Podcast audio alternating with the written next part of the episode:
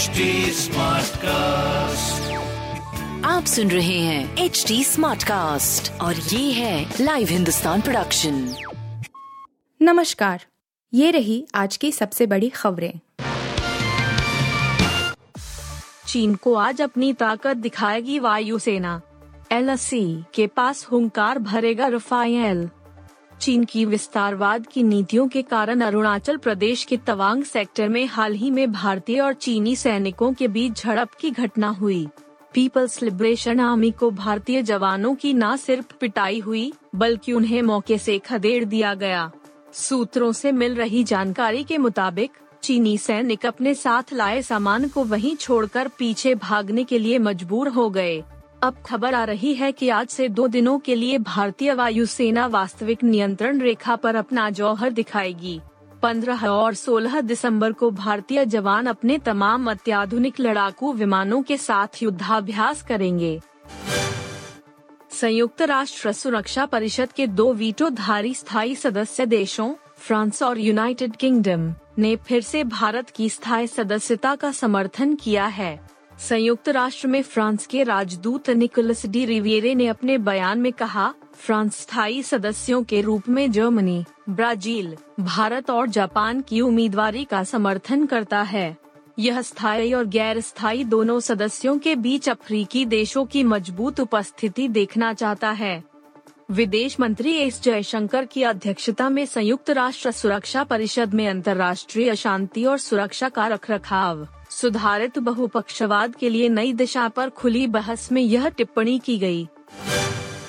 FIFA world cup final में Argentina से भिड़ेगा फ्रांस। मोरक्को का टूटा सपना। फीफा वर्ल्ड कप 2022 का फाइनल मुकाबला डिफेंडिंग चैंपियन फ्रांस और अर्जेंटीना के बीच खेला जाएगा। दूसरे सेमीफाइनल मुकाबले में फ्रांस ने मोरक्को के खिलाफ 2-0 से जीत दर्ज कर फाइनल का टिकट कटाया। वहीं पहले सेमीफाइनल मुकाबले में अर्जेंटीना ने 3-0 से क्रोएशिया को हराया था। वर्ल्ड कप 2022 में मोरक्को का सफ़र भी काफ़ी यादगार रहा। मोरक्को की टीम अब तीसरे स्थान के लिए होने वाले मैच में क्रोएशिया से भिड़ेगी।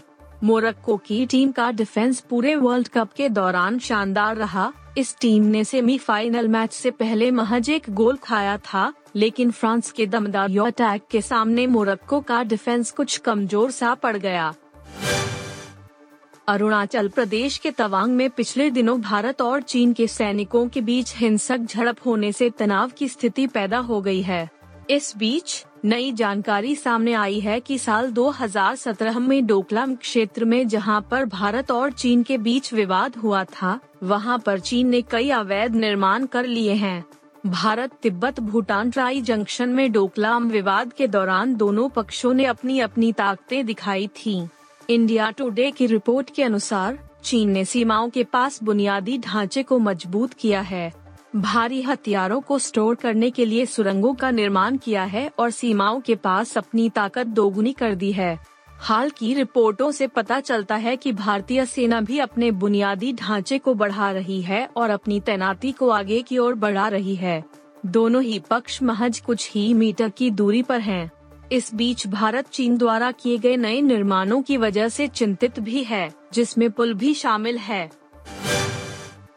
खड़गे की अगुवाई में बदला कांग्रेस का तेवर, नए लोगों को दे रहे मौका कांग्रेस अध्यक्ष मल्लिकार्जुन खड़गे कांग्रेस को बदलने की कोशिश कर रहे हैं हिमाचल प्रदेश विधानसभा चुनाव में जीत के साथ उन्होंने अगले साल होने वाले चुनावों की तैयारियाँ शुरू कर दी हैं।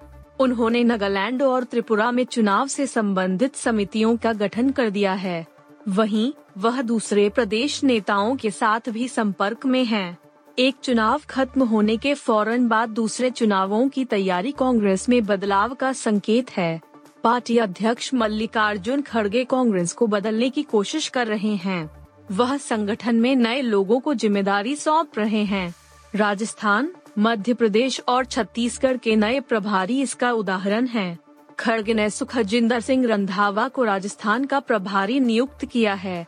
राजस्थान कांग्रेस के लिए बेहद अहम है और मुख्यमंत्री अशोक गहलोत और सचिन पायलट के बीच कला किसी से छुपी नहीं है। वहीं, रंधावा ने पहली बार प्रभारी के तौर पर किसी चुनावी राज्य का प्रभार संभाला है।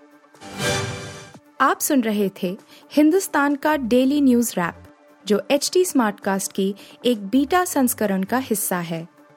आप हमें फेसबुक ट्विटर और इंस्टाग्राम पे एट एच टी या podcasts@hindustantimes.com पर ईमेल के द्वारा सुझाव दे सकते हैं